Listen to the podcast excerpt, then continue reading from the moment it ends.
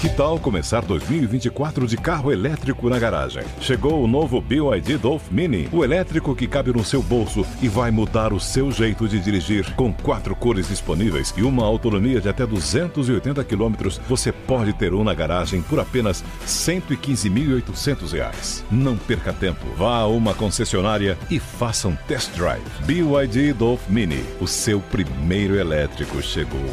No trânsito, escolha a vida. With the Lucky Land slots, you can get lucky just about anywhere. This is your captain speaking. Uh, we've got clear runway and the weather's fine, but we're just going to circle up here a while and uh, get lucky. No, no, nothing like that. It's just these cash prizes add up quick. So I suggest you sit back, keep your tray table upright, and start getting lucky.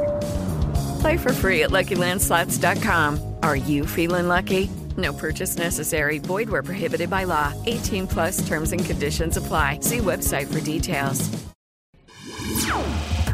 Quer ser uma pessoa bem informada? Eu tenho uma novidade para você. Agora você pode receber todo o conteúdo exclusivo da Jovem Pan diretamente na sua caixa de e-mail. Assine nossa nova newsletter e tenha acesso ao melhor conteúdo de política, economia, esportes e entretenimento diariamente às 10 horas da manhã, logo após o Jornal da Manhã. Para se inscrever é fácil. Acesse jp.com.br barra cadastro e informe seu e-mail. Veja como é fácil ser uma pessoa bem informada. O futebol que nasceu na Inglaterra se espalhou pelo mundo. Espanha. Deutschland. France. Italia. Condino Zoff che rende innocui anche i Portugal. United States of America. Mundo da bola. Mundo da bola. Raça. Tradição. Gol. Vibração. São marcas do futebol em todo o planeta. Jovem Pan no mundo da bola. Mundo da bola. O futebol no mundo. Na Pan. Oferecimento. Participe da promoção Use Elo. Cadastre-se em elo.com.br e aproveite.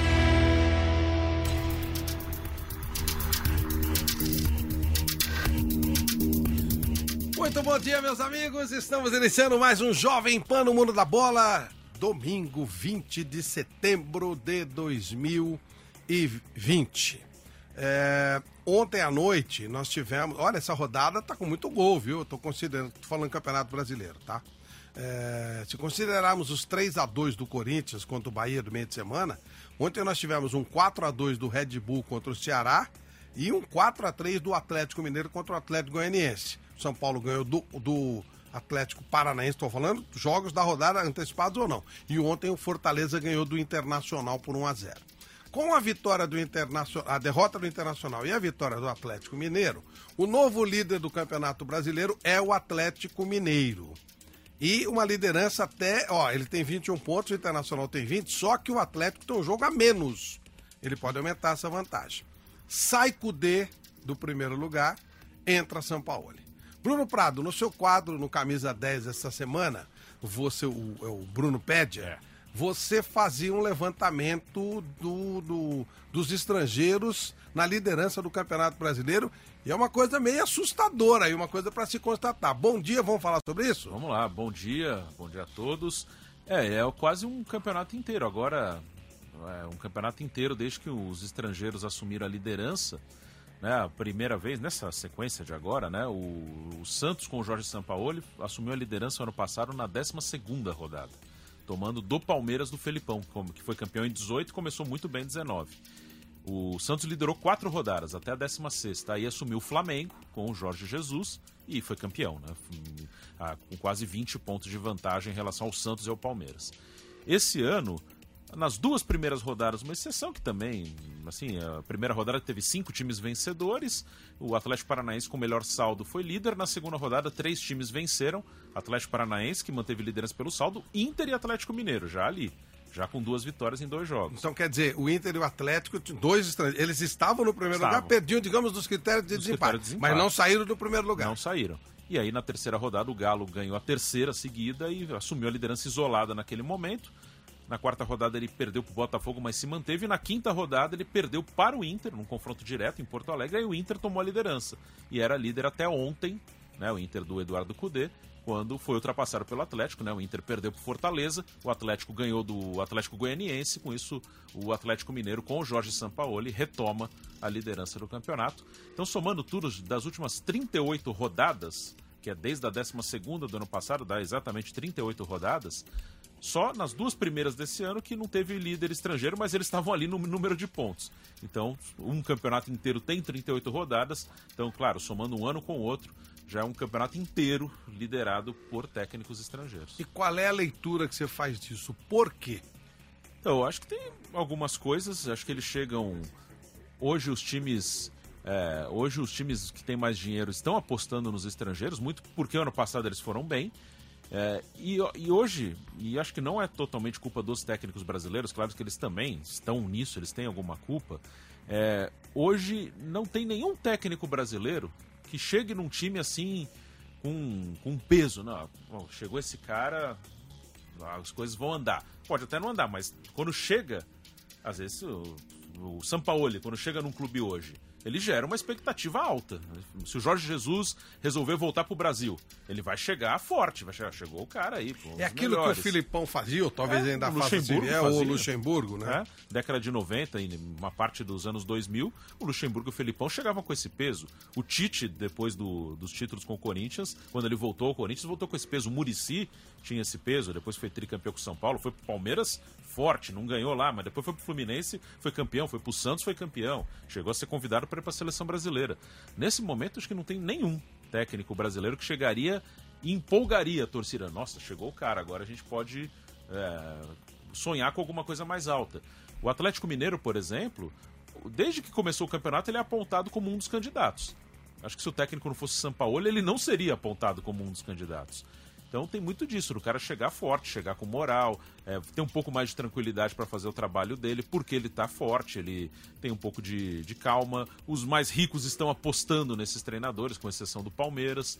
Então acho que tem algumas coisas que, que ajudam. E acho que o técnico brasileiro não tem hoje esse peso e cai muito fácil, não só por culpa deles, mas por um sistema mesmo, né? Acho que desde a Copa de 14, isso o Luxemburgo falou e ele tem razão é, piorou muito até a situação dos técnicos brasileiros, né? Teve o 7 a 1 aí a primeira ataque, vamos dizer assim, foi contra os veteranos, que era o Felipão ali, aí os veteranos, vamos apostar nos mais jovens, e vários jovens ganharam espaço, né?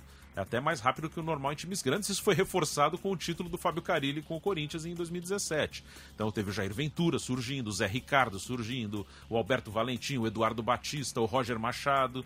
Mesmo gente. esse menino que está agora no, no Red Bull. É, o Maurício Barbieri Maurício dirigiu o Flamengo, Thiago Largue dirigiu o Atlético Mineiro, agora está no Goiás, o Thiago Nunes no Atlético Paranaense, né? Muita gente ganhou espaço.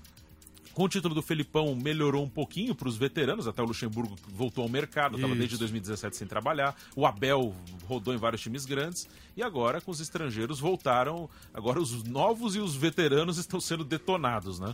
Mas desde 14 o técnico brasileiro tem sido muito contestado e acaba, e quando você é muito contestado, as quedas são políticas, né?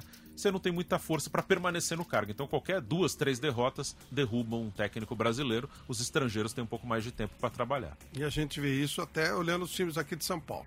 Técnico do Corinthians é o Coelho.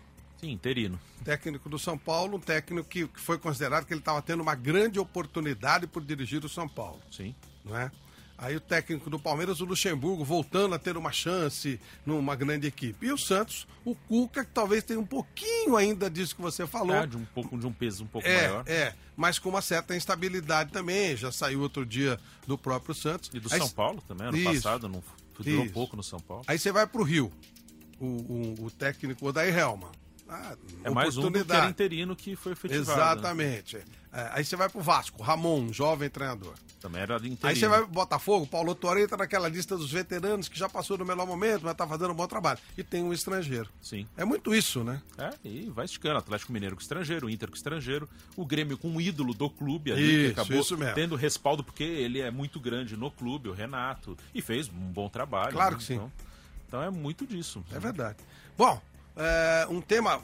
Você pode falar com a gente, você pode mandar uma mensagem pra gente no 931 200 620. É o WhatsApp, você manda uma mensagem, a gente coloca aqui para você. 11 931 200 620. Nós estamos no AM 620, no YouTube do Esportes da Pan, no, na Pan News, no YouTube da Pan News, né, com a gente também. O, pelo Facebook do esporte, pelo Twitter do esporte, pela nossa Panflix. Panflix que você baixa gratuitamente pelo Apple Store ou pelo Google Play, tá bom? Todas as mídias para você falar com a gente. E o tema racismo voltou outra vez no futebol, dessa vez envolvendo futebol francês. O João Rocha faz uma matéria especial para nós. O tema racismo no futebol ganhou novamente as manchetes da imprensa internacional na última semana por conta das acusações de Neymar contra o zagueiro Álvaro Gonzalez, do Olympique de Marseille. Durante a partida do Campeonato Francês, o craque brasileiro se meteu em uma confusão com o defensor espanhol, deu um tapa na cabeça do jogador e foi expulso. E no meio do entreveiro, Neymar saiu revoltado em direção ao quarto árbitro, acusando o Álvaro Gonzalez. Racismo ou não? gritou o brasileiro. O camisa 10 do PSG voltou a campo e foi confrontar o zagueiro do Marseille, com quem já havia discutido outras vezes durante a partida. A arbitragem, mesmo assim, nada fez contra o defensor espanhol. Depois do jogo, Neymar foi até o Twitter e desabafou. Abre aspas para o craque. O único arrependimento que tenho é por não ter dado na cara desse babaca.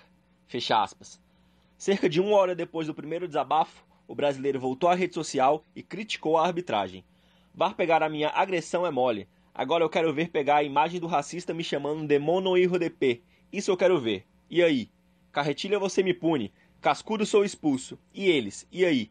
Fecha aspas para o Ney. O lance citado por Neymar foi uma carretilha que ele deu no jogo contra o Montpellier pelo Campeonato Francês e levou o cartão amarelo. O árbitro era Jérôme Brissat, o mesmo de toda essa confusão na última semana contra o Olympique de Marseille.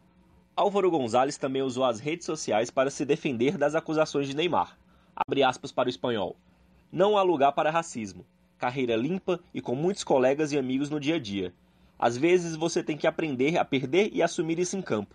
Incríveis três pontos hoje. Fecha aspas para o zagueiro. O craque brasileiro não deixou barato e respondeu o post do espanhol. Você não é homem de assumir teus erros. Perder faz parte do esporte. Insultar e trazer racismo para as nossas vidas, não. Eu não estou de acordo, eu não te respeito, você não tem caráter. Assume o que tu fala, meu irmão. Seja homem, rapá. Racista falou Ney.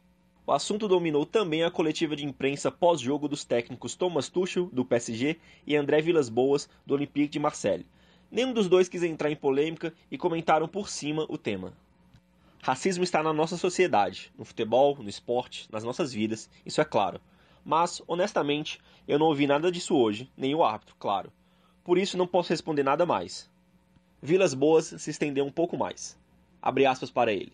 Eu não sei, Neymar estava um pouco incomodado com essa situação. Eu espero que não seja nada.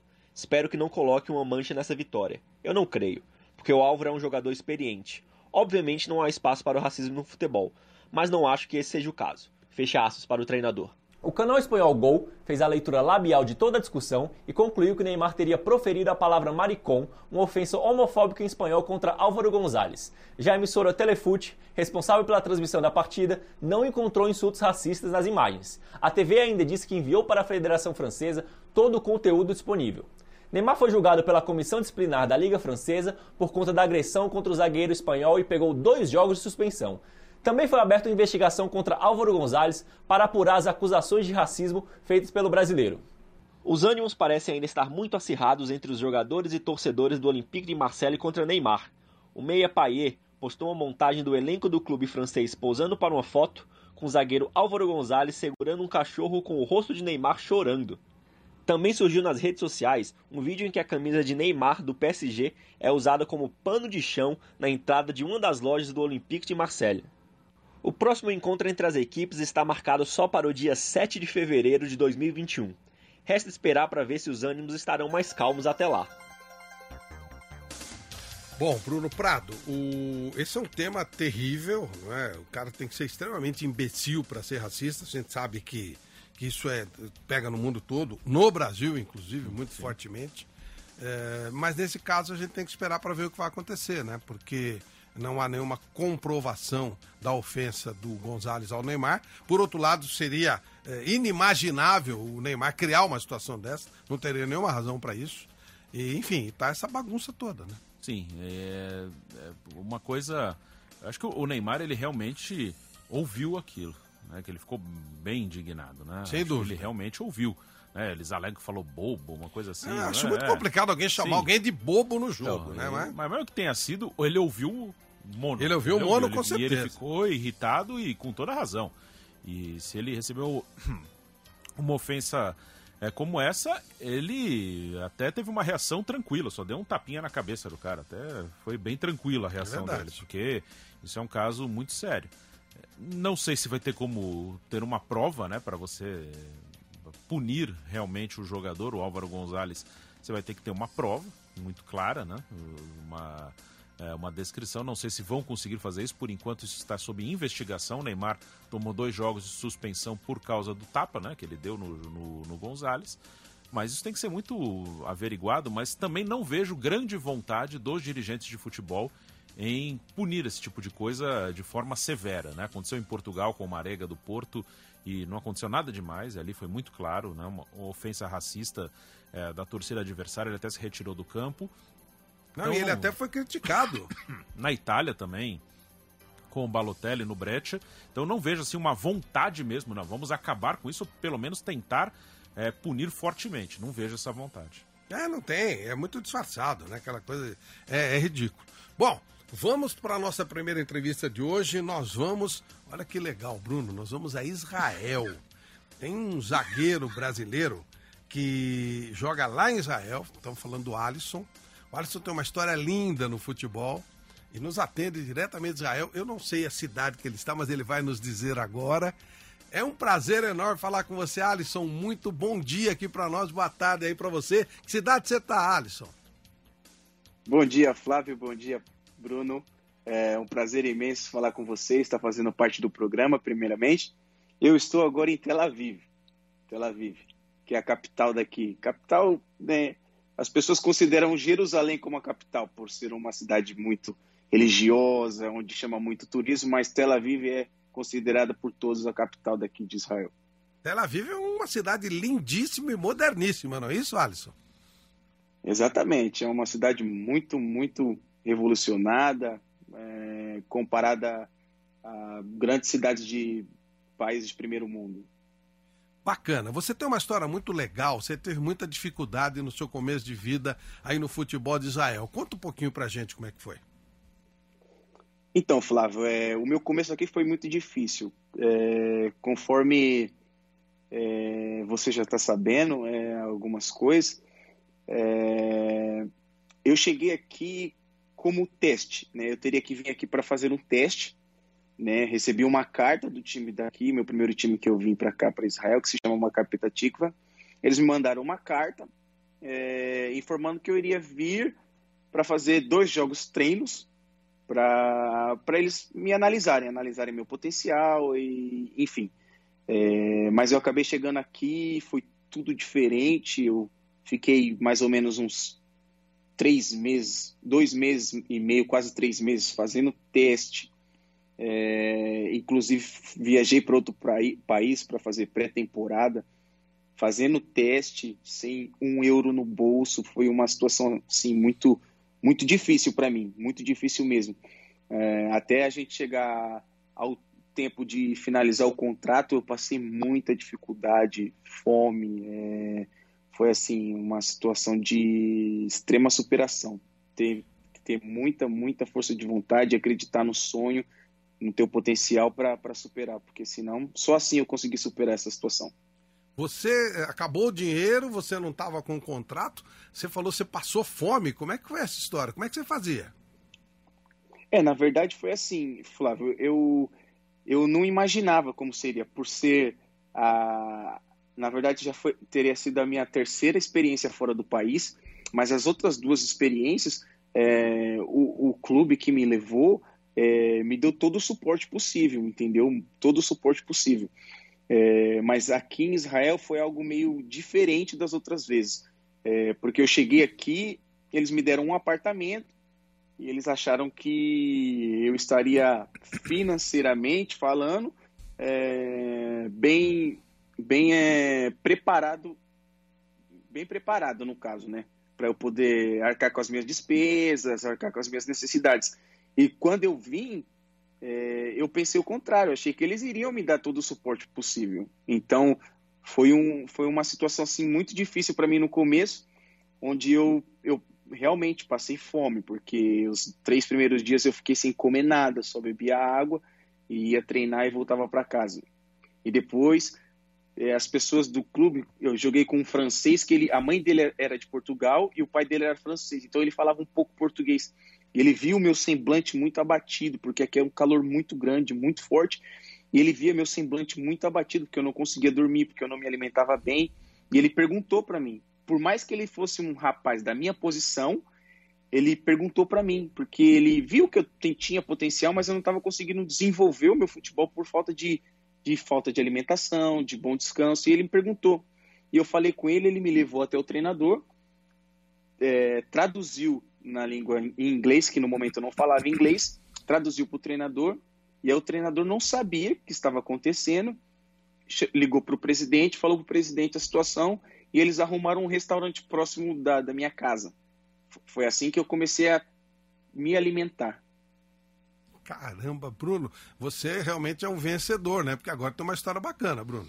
Sim, uma bela história, né? E Alisson, queria perguntar para você, né? Você falou que a partir daí você a sua vida melhorou, né? Você a partir do momento que o treinador e o presidente é, foram informados da sua situação. E aí realmente decolou de vez, você conseguiu se estabelecer.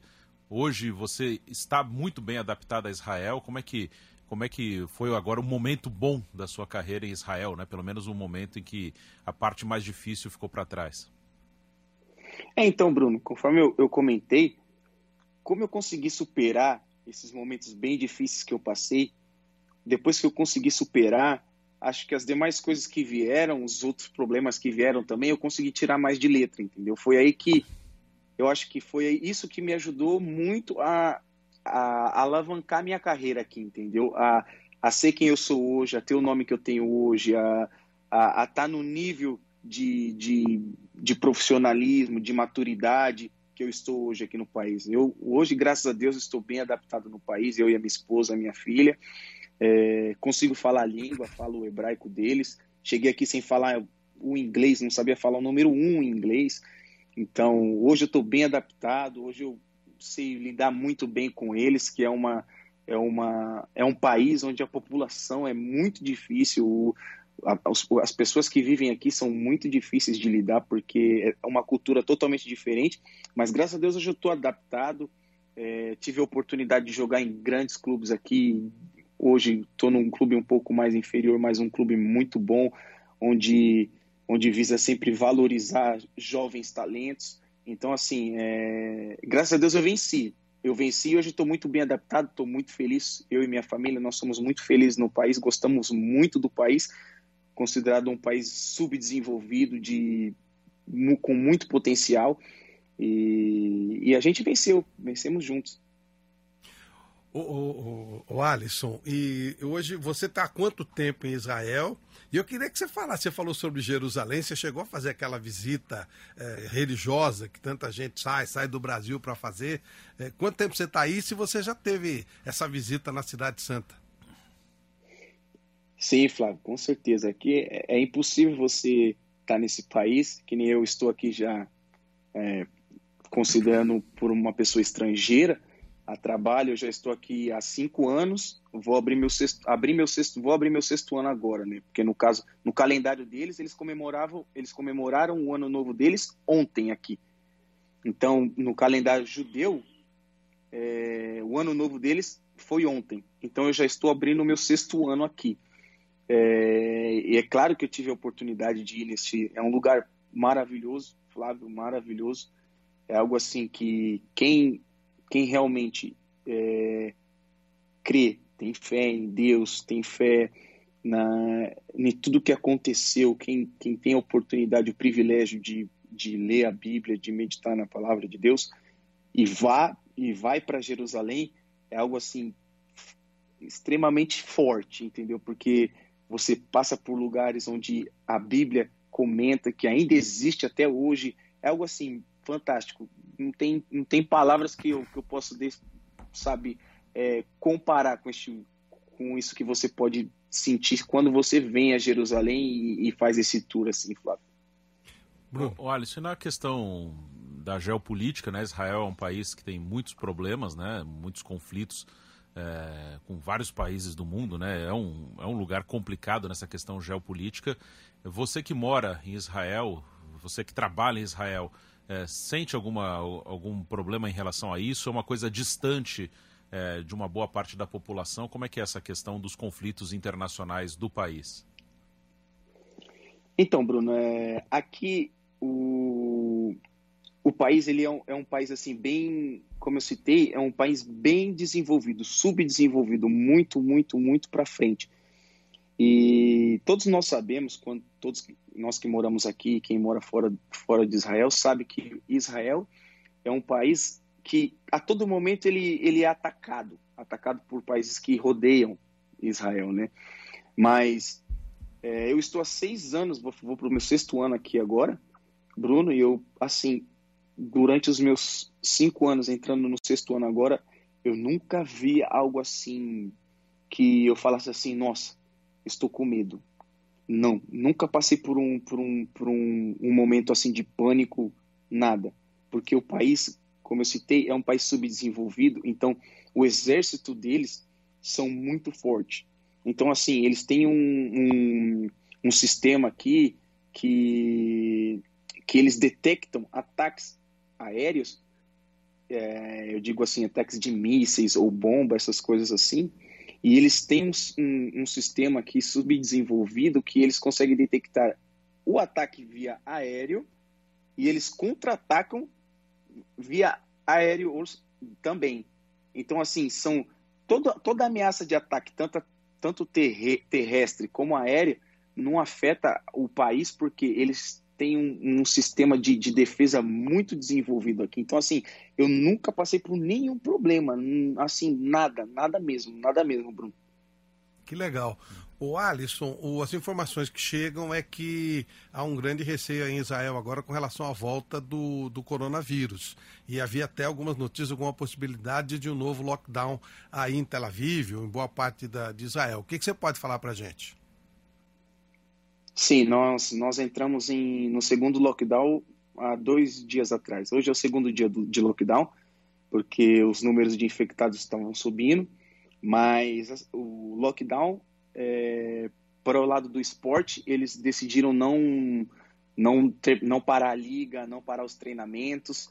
É, as demais coisas estão tudo parado, a não ser é, hospitais, farmácia e mercado é, e o futebol, mas as demais coisas estão tudo fechado, tudo, tudo em lockdown. E eles deram um, um prazo de três semanas, né? Mas isso pode tanto prolongar como pode diminuir para duas semanas. De, vai, tudo isso vai depender do, de como vai, vai reagir a, a população com esse lockdown. Né?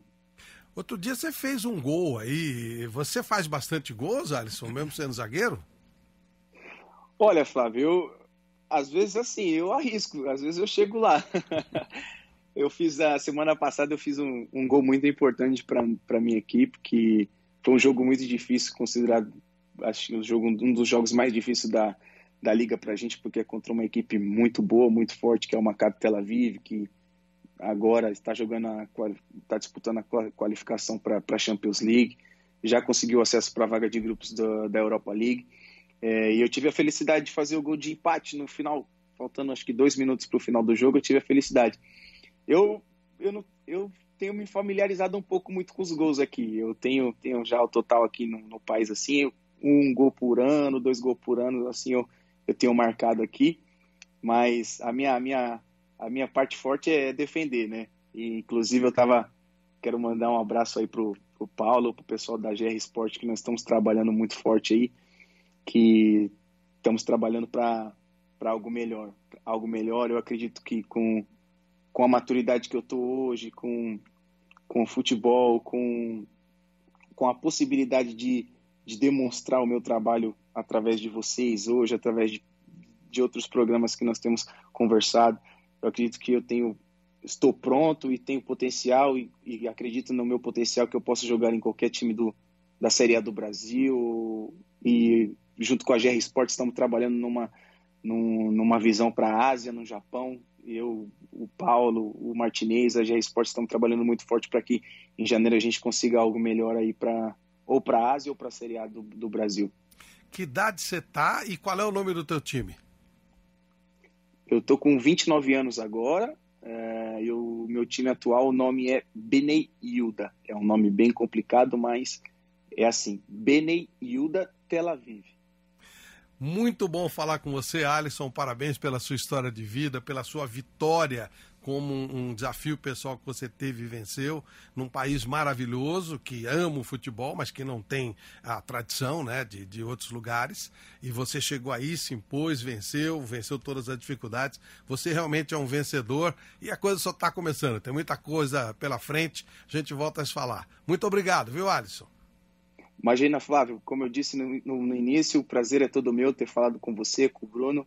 É um prazer imenso fazer parte desse futebol que dá oportunidade para gente que sai cedo do país e às vezes não, não tem um conhecimento, não conhece, muitas pessoas não conhecem. É muito bom saber que tem pessoas que olham para a gente e querem passar adiante as nossas histórias, nossas lições de vidas para as outras pessoas. Muito obrigado.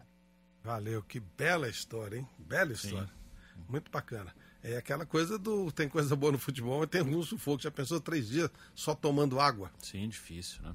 Aí em outro país, sem falar a língua, né? Então. Foi uma situação difícil e conseguiu reverter, conseguiu vencer e tá bem tranquilo em Israel agora, né? Isso é bacana. Vamos pro intervalo, a gente volta já. No mundo da bola, Jovem Pan.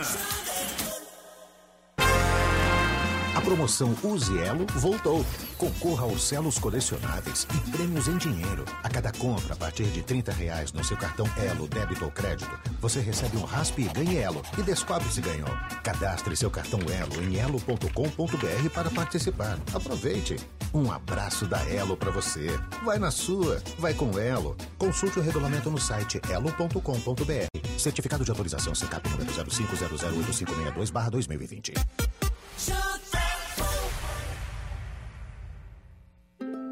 Com mais de 10 anos de gastronomia, o restaurante Trebiquiere segue todos os protocolos obrigatórios de higiene, trazendo segurança e conforto para nossos clientes e colaboradores. Esse momento atual que vivemos não é diferente.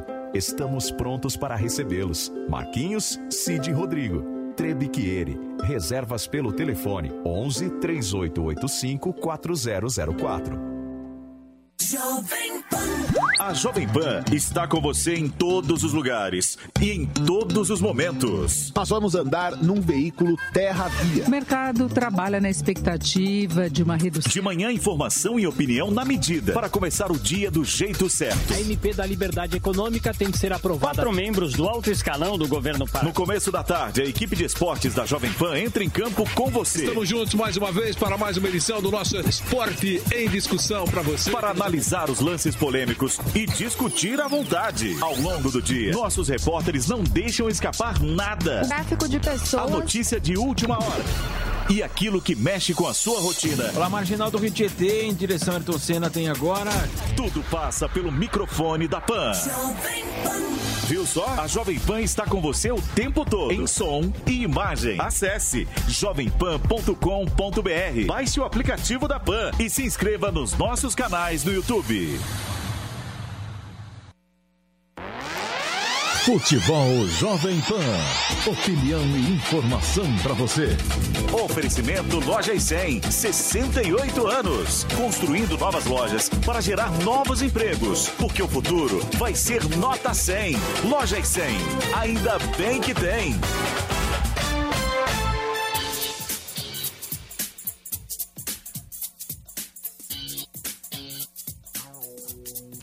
Jovem Pan no Mundo da Bola para você, 11 931 200 620. Você fala conosco, manda o seu recado e a gente coloca o seu recadinho de WhatsApp aqui no nosso programa. Mundo, o mercado da bola está aberto, né? O mercado do futebol está aberto na Europa. O Pedro Ciola faz um levantamento para a gente das principais negociações até agora. Fala, Pedro. O mercado de transferências da Europa está agitado principalmente na Inglaterra. Até agora, os times da Premier League já desembolsaram mais de 775 milhões de libras. algo em torno de 5,2 bilhões de reais. Atual campeão nacional, o Liverpool fechou com o meio-campista Thiago Alcântara, peça-chave do Bayern de Munique no título da Liga dos Campeões. Rival da mesma cidade, o Everton também está fazendo bonito. Rames Rodrigues, Alan e Ducoré foram os principais reforços do time para a temporada. Ainda assim, o protagonista do mercado da bola tem sede em Londres. O Chelsea gastou mais de um bilhão de reais com o atacante Timo Werner, os meias Havertz e Ziyech e o lateral Ben Chilwell. Os Blues também acertaram com o brasileiro Thiago Silva, zagueiro que chegou de graça após o fim do seu vínculo com o PSG. Vale lembrar que o Chelsea estava impedido de gastar nas últimas duas janelas por irregularidades em contratações anteriores. Na capital inglesa, o Arsenal foi outro que se movimentou. A diretoria renovou com Aubameyang e também adquiriu os brasileiros William e Gabriel Magalhães, jogadores que se destacaram na estreia da equipe na Premier League. Já em Manchester, o City gastou 68 milhões de euros para ficar com o atacante Ferran Torres e o zagueiro Nathan Ake. Mais cauteloso, o United pagou 39 milhões de euros para tirar o volante Van de Beek do Ajax, da Holanda. Nas outras ligas europeias, os clubes estão sentindo mais os efeitos econômicos provocados pela pandemia do novo coronavírus. Prova disso é que os times da Itália, Espanha, Alemanha e França investem muito menos que os da Inglaterra. O Barcelona, por exemplo, está dando prioridade para saídas. Até agora, o clube catalão só tem como novidades o bósnio Pjanic, que chega em negociação com a Juventus, e o português Trincal. O Real Madrid, nem isso. Até agora, o atual campeão espanhol não gastou um centavo para melhorar o grupo treinado por Zinedine Zidane. Na Itália, quem está chamando mais atenção é a Inter de Milão, que abriu os cofres e gastou quase 90 milhões de euros. Hakimi, Barella e Sensi foram as principais apostas. Maior campeã do Cálcio, a Juventus tem o brasileiro Arthur e o norte-americano Mackenzie como novas atrações. Já o Bayern de Munique, vencedor da última Liga dos Campeões, realizou seu antigo sonho ao contratar Leroy Sané, principal rival dos bávaros. O Borussia Dortmund manteve sua filosofia e trouxe os jovens Bellingham e Renier. O brasileiro, inclusive, foi emprestado pelo Real Madrid por duas temporadas. Na França, o todo-poderoso Paris Saint-Germain também está sendo discreto. Por enquanto, o time que já tem Neymar, Mbappé e Di Maria foi reforçado em apenas dois setores. O goleiro Sérgio Rico foi adquirido em definitivo, enquanto o italiano Florenzi foi contratado para a lateral direita. O mercado de transferências da Europa se encerra em outubro e, até lá, muita coisa pode acontecer. E teve essa história do Gareth Bale que voltou para o Tottenham por 22 milhões de euros por empréstimo e o Real Madrid ainda pagando metade do salário dele. É, o Bale não pode se dizer que ele foi um mau negócio para o Real Madrid. Ele foi a maior contratação da época, jogou muita bola e de repente deu uma murchada. A gente não sabe exatamente o que aconteceu. Mas no todo, acho que correspondeu. Deve ter devolvido o dinheiro que foi investido. Né? Sim, ele participou de com, quatro conquistas de Champions League. Fez gol em final na, em 2014, fez o gol do desempate contra o Atlético de Madrid na prorrogação. Depois foi 4 a 1 mas o gol que desempatou foi dele. E decidiu a final com o Liverpool em 2018, né? Quando ele entrou, estava 1 a 1 fez um gol de bicicleta, outro gol que ele chutou de longe, o Karius tomou um frango. Então ele entregou, foi campeão espanhol. Nos últimos dois anos é que a coisa desandou mesmo. Ele parece que largou. A relação dele com o Zidane já não era boa. Quando o Zidane voltou, ele perdeu espaço e não estava nem aí pro Real Madrid, né? Agora ele volta pro Tottenham, que é o time onde ele apareceu, né, pro futebol. Como lateral esquerdo, é, como lateral do... esquerdo. Foi o Michael, Michael, né? É um Inter e Tottenham numa Champions League que ele passou por cima do Michael, que na época era um dos melhores laterais do mundo, né? Então, é, o mundo conheceu o Gareth Bale. O, o, Tottenham trouxe o Bale e trouxe o Reguilhon, né? Lateral do que estava no Sevilha, pertencia ao Real Madrid, foi comprado pelo Tottenham, jogador da seleção espanhola. E o Tottenham tá metendo 5 a 1 no Southampton, o jogo tá acabando já no campeonato inglês. É, jogo fora de casa, de virada, quatro gols do Son, né, do coreano Son, e um gol do Harry Kane, né? Os quatro gols do Son foram com assistências do Kane. Depois o Kane fez o quinto gol. Mas quatro gols do atacante coreano, uma goleada do Tottenham do José Mourinho. Pelo francês, né? Só para informar outro jogo relevante que está rolando agora. Em Nice, Nice 0, Paris Saint-Germain 3, Mbappé de Maria e Marquinhos fizeram os gols do Paris Saint-Germain. O Neymar não está jogando, está naquela suspensão, né? Sim, tomou dois jogos de suspensão pela, pela expulsão contra o Marseille. Vou dar uma dica para você e para todo mundo, hein, Bruno? Sabia que a promoção Use Elo voltou? Eu já estou participando. para concorrer aos selos colecionáveis e prêmios em dinheiro. Bom demais, né? A cada compra, a partir de 30 reais no seu cartão Elo débito ou crédito, você recebe um raspe ganha Elo e descobre se ganhou. Gostou? Não perde tempo não. Cadastre o seu cartão Elo. Aproveite. Um abraço da Elo para você. Vai na sua. Vai com Elo. Consulte o regulamento no site elo.com.br. Temos mais um convidado conosco. Ele está aqui no Brasil, mas tem uma história muito legal para nos contar. Hoje ele joga no Juventus, é zagueiro do Juventus, Juventus aqui da Moca. Mas já rodou pelo mundo e vai contar boas histórias pra gente. Tô falando do Robson. É, e tá aí, né? Nossa manchete Juventus é o time mais simpático de São Paulo, é verdade. Todo mundo gosta do Juventus. Robson, muito bom dia para você, tudo bem? Bom dia, Flávio. É um, prazer estar aqui falando com vocês. Legal. Bom, eu vejo aqui, você jogou no Chipre, e você jogou no Red Bull da Áustria, que é a matriz de tudo aí que a gente fala. Eu sou um grande defensor do futebol empresa. Acho que o nosso futebol só terá é, saída na hora que virar empresa. Eu queria que você contasse um pouquinho como é que você foi parar no Red Bull lá da Áustria, como é que foi a experiência por lá. É, Flávio, é, eu jogava aqui no, no Red Bull Brasil, né? É, na categoria de base, né? Cheguei lá no, no Sub-17. E na, no primeiro ano que o Red Bull conseguiu entrar na Copa São Paulo, em 2011, é, tinha um representante né, do, do, Red Bull Salzburg que veio acompanhar a competição aqui no Brasil. Né, e eu e mais, mais dois atletas fizemos um bom campeonato e eles se interessaram né, e nos fizeram o convite para estar tá indo lá entre, em, entregar o, o o time B, né, do, do Salzburg, que eles têm um, o time B deles joga a segunda divisão do país, né, e justamente para fazer aí um período de adaptação e ocorrendo tudo bem para no ano seguinte poder estar tá integrando a equipe principal. E deu tudo certo? Você chegou a jogar no time principal também? Não, não, acabei não, não jogando. Eu, eu fui para a pré-temporada, né? A gente aqui no Brasil a gente está acostumado com, com, uma, com uma formação totalmente diferente do que a gente chega lá e recebe, né? Um, uma intensidade de trabalho, um, um, trabalho totalmente diferente assim do que eu estava acostumado aqui no Brasil, não só eu, mas como os outros dois atletas também. É, e aí, no meu segundo mês de, de trabalho, eu tive uma lesão muito séria no, no reto femoral da coxa né? E, e acabei demorando muito para ter a, cicatrização, né? E, e como eu cheguei lá no inverno ainda e com a dificuldade de estava com 17 para 18 anos, saudade da família, acabei depois de três meses optando por retornar ao Brasil. Como é que é trabalhar no, no, no Red Bull como empresa? Você que já trabalhou em, em outros times, é diferente para o atleta?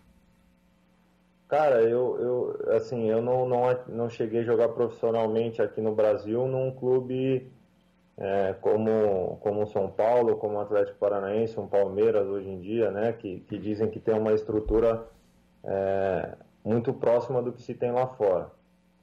Mas aqui no Brasil, hoje, eu, eu por, pelos clubes que eu passei, é uma diferença absurda, assim. É, o Red Bull, mesmo aqui no Brasil, quando, quando eu fui, estava na Série A2 na época, né, em 2011, 2010, 2011, e já tinha uma estrutura aqui no Brasil muito, muito avançada perto das outras equipes. E lá fora, então, é algo é, fora de série, realmente tem é um, é, não é à toa que é um clube que, que disputa a Champions League diretamente. Hoje tem o Leipzig, que na época estava na terceira divisão da Alemanha, e hoje é uma das potências aí mundial é um, o Red Bull tem um, uma forma de trabalho assim realmente é, muito acima da muito acima da média, por isso que colhe os, os frutos que vem colhendo hoje. Bruno. Ô Robson, falar um pouquinho do, do Juventus, que é o seu clube hoje aqui no Brasil. É, o time estava na Série 2, foi eliminado. Hoje o Juventus é um time bem organizado, um time bom para trabalhar, porque é uma equipe que passou, caiu para a Série 3, ficou um bom tempo fora e esse ano chegou a sonhar com o acesso para a primeira divisão. É um time hoje que tem boa estrutura, boa condição financeira, paga direitinho. É bom hoje para trabalhar no Juventus? Bom dia, Bruno. Então, cara, é, o Juventus, é, a gente comenta bastante que, que é um, um clube que, que não merece estar na, na Série A2 do Campeonato Paulista por tudo, não só pela história, mas é, uma torcida apaixonada, né, um, um bairro ali que realmente abraça é, a causa do clube.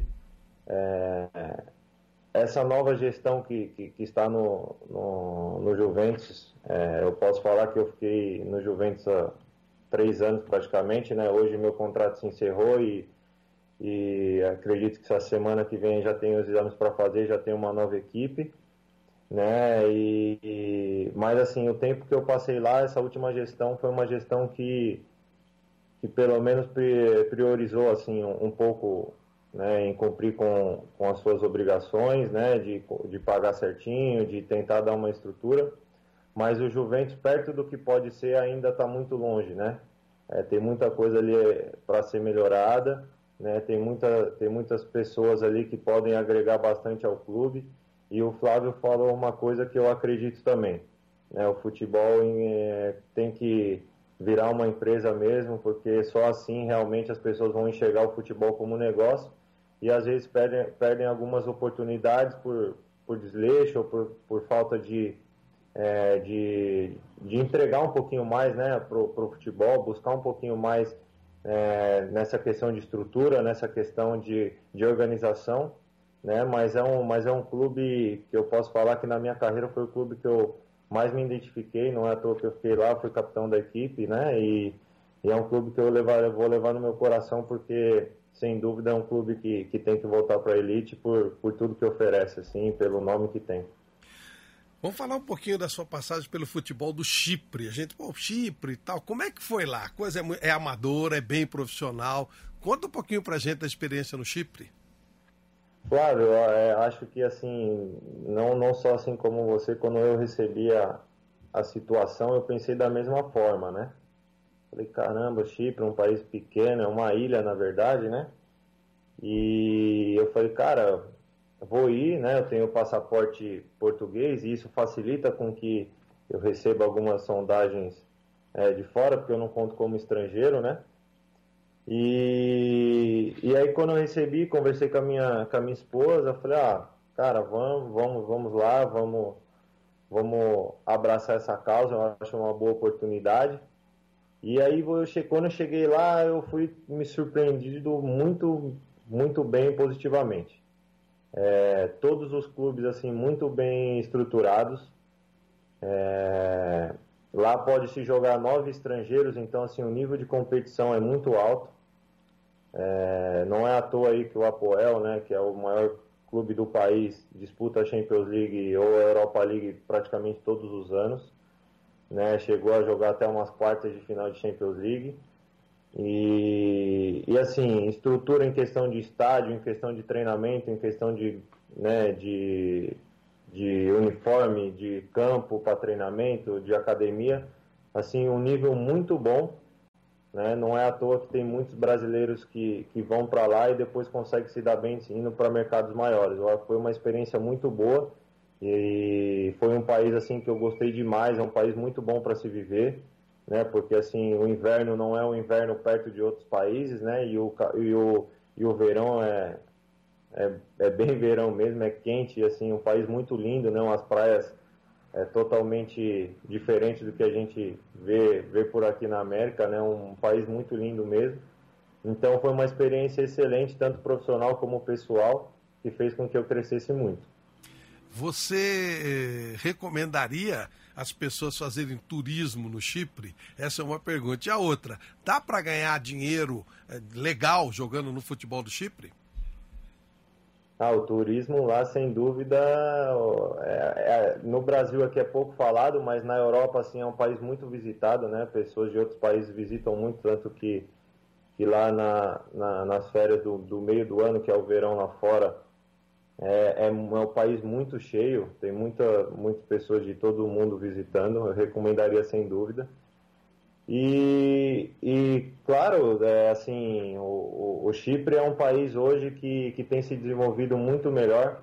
É, teve um acontecimento aí alguns anos atrás, né, que, que teve uma, uma, crise financeira muito grande no país, né? E antigamente teve uma guerra entre entre o Chipre e a Turquia, então assim o país ele é dividido, né? Tem até uma parte dentro do próprio Chipre mesmo que você tem que passar a fronteira porque já era o lado turco, né? Você tem controle de passaporte, tem tudo. E tem uma parte que é meio que abandonada, um bairro inteiro abandonado devido à guerra. E mas é assim um, um país que tem se desenvolvido muito. E hoje, sem dúvida, principalmente com, com o euro alto da, da maneira que está, sem dúvida o cara consegue consegue guardar um dinheiro porque você tem um custo de vida mais barato do que você tem aqui, né? E você consegue juntar mais dinheiro e, e lá hoje o cara num clube mediano lá ele recebe igual um série B ou um jogador de série A aí que não está sendo muito aproveitado. Muito bom. Robson, prazer enorme falar com você. É, você falou que logo, logo tem novidade de uma outra equipe, que você seja muito feliz. E a gente te agradece muito pelas informações bacanas que nos passou. Obrigado por nos atender, viu, Robson? Flávio, eu que agradeço, é um prazer estar falando com vocês, estou sempre à disposição. Valeu, bacana. Mais uma história bacana aqui no Jovem Pan no Mundo da Bola. Você vê futebol do Chipre, experiência no Red Bull. Vamos falar de Libertadores? Dá tempo da gente ouvir esse trabalho especial do, do nosso Márcio Reis sobre Libertadores, essa retomada da Libertadores, que foi uma retomada, é, não sei se podemos dizer com, com surpresas ou, ou, ou sei lá, Márcio, vamos dar uma olhadinha e o Bruno já comenta sobre esse, essa retomada da Libertadores. E como esperado, foi uma partida de muitos gols, só que todos marcados pelo Del Valle. 5 a 0 sobre o atual campeão do torneio. Mas mesmo assim, o Flamengo ainda pode se classificar já na próxima rodada. Para isso, basta o Del Valle vencer o Júnior de Barranquilla. A situação é a seguinte: o Júnior chegou a 6 pontos depois da vitória frente ao Barcelona de Guayaquil por 2 a 1. Porém, na próxima rodada, eles enfrentam o Independente Del Valle, que chegou a 9 e precisa de uma vitória para avançar na competição. Já o Flamengo vai até o Equador enfrentar o Lanterna Barcelona, que não somou nenhum ponto até aqui. Com uma vitória, os cariocas podem chegar a 9, ficar a um empate da classificação. No grupo B, tudo tranquilo para o Palmeiras. O Verdão segue 100% na ponta após bater o Bolívar por 2 a 1 fora de casa, com gols de William e Gabriel Menino. Além da vitória, o Palmeiras quebrou um tabu para os times brasileiros, que há 37 anos não venciam o Bolívar na altitude de La Paz. O último brasileiro a conseguir uma vitória lá foi o Grêmio em 1983. Na próxima rodada, o Palmeiras pega o Guarani do Paraguai, que chegou a 6 pontos, depois de bater o frágil Tigre da Argentina por 4 a 1. E caso o time brasileiro conquiste a vitória, eles podem voltar com a classificação na mala. O grupo C é do Atlético Paranaense que assumiu o topo depois de uma vitória heróica por 3 a 2 frente ao Jorge Wilstermann em pleno estádio Félix Capriles na Bolívia. E já vai colocar essa liderança em jogo contra o Colo-Colo, que também tem 6 pontos. E esse é um jogo que todos têm plenas condições de classificação, Além de Atlético e Colo-Colo terem 6 pontos, sim, eles vêm seguidos por Jorge Wilstermann com 3 e Penharol também com 3. Destaque para o grupo D, que é liderado pela LDU do Equador, que tem 6 pontos, seguida de perto pelo River Plate com 4. Em terceiro, São Paulo também tem 4 e hoje estaria fora da próxima fase. E o Lanterna é o Binacional com 3. Mas a situação do tricolor é muito complicada. Na próxima rodada, o time brasileiro vai até o estádio Rodrigo Paz Delgado, no Equador, enfrentar a LDU na altitude. Jogo muito complicado e que pode complicar a situação do São Paulo dentro da competição se o River vencer o binacional, chegando a 7 pontos. No grupo E, temos líder e vice-líder brasileiros. O Internacional e Grêmio que se enfrentam no Beira Rio nesta quarta-feira, dia 23. O primeiro duelo foi marcado pelas oito expulsões. No outro jogo do grupo, a América de Cali da Colômbia, em terceiro, enfrenta a Universidade Católica do Chile, ambas com três pontos. Ou seja, é bom o Grêmio abrir os olhos. Nacional do Uruguai é líder invicto do grupo F. Após vencer o Racing na Argentina por 1 a 0, nesta terça-feira, os uruguaios jogam no estádio Metropolitano de Mérida, na Venezuela, contra o Estudiantes de Mérida, que e está na terceira posição com 3 pontos. Já o Racing pega o Alianza Lima do Peru, também fora de casa. Grupo G é o do Santos, que empatou na última rodada em 0 a 0 com o Olímpia do Paraguai.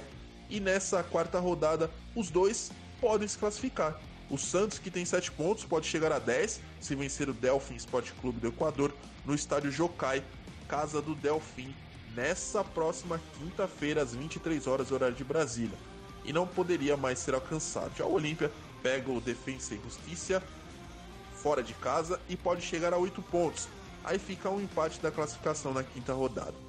E por fim, mas não menos importante, chegamos ao grupo H do Boca Juniors, que chegou à liderança após vencer o Libertar no Paraguai por 2 a 0 assim encaminhando sua classificação, que pode vir já nesta quinta-feira, dia 24, caso os argentinos vençam o Independente de Medellín da Colômbia, lanterna do grupo com zero pontos.